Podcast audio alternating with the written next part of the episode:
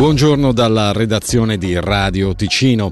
In attesa di sfogliare i giornali del mattino, ripercorriamo alcune delle principali notizie dalla Svizzera italiana. La consigliera federale Elisabeth Baumschneider visiterà il centro federale d'asilo di Chiasso lunedì 6 novembre. La ministra incontrerà anche i rappresentanti del cantone dei comuni di Chiasso, Balerna e Novazzano. L'incontro è atteso in particolare per la discussa convivenza tra migranti e popolazione locale. È entrato in vigore ieri il nuovo contratto collettivo di lavoro per i negozi dei distributori di benzina, contratto che prevede salari minimi più alti e più fine settimana liberi.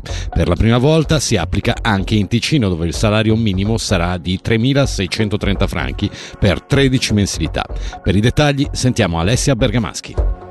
Le parti sociali, l'Associazione Gestori di Negozi delle Stazioni di Servizio, Sindacati Ugna e Sina, la Società Svizzera degli Impiegati di Commercio hanno iniziato a rinegoziare il contratto nel 2020. Con il nuovo CCL dunque i salari minimi aumenteranno di 130 franchi nel 2024 a seconda dell'anzianità e delle qualifiche. In Vallese, nel Giura, nei Grigioni, a Sciaffuse e Turgovia il salario minimo è di 3.730 franchi e nel resto della Svizzera di 3.830 franchi. In Ticino la retribuzione minima è di 3.630 franchi e si applicherà ai lavoratori non qualificati.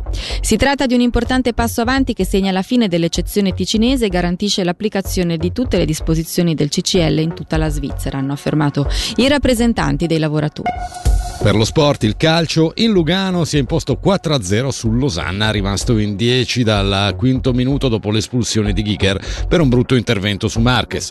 I bianconeri accedono così ai quarti di finale di Coppa Svizzera che da sorteggio li vedranno opposti al Basilea al Santiagops a fine febbraio.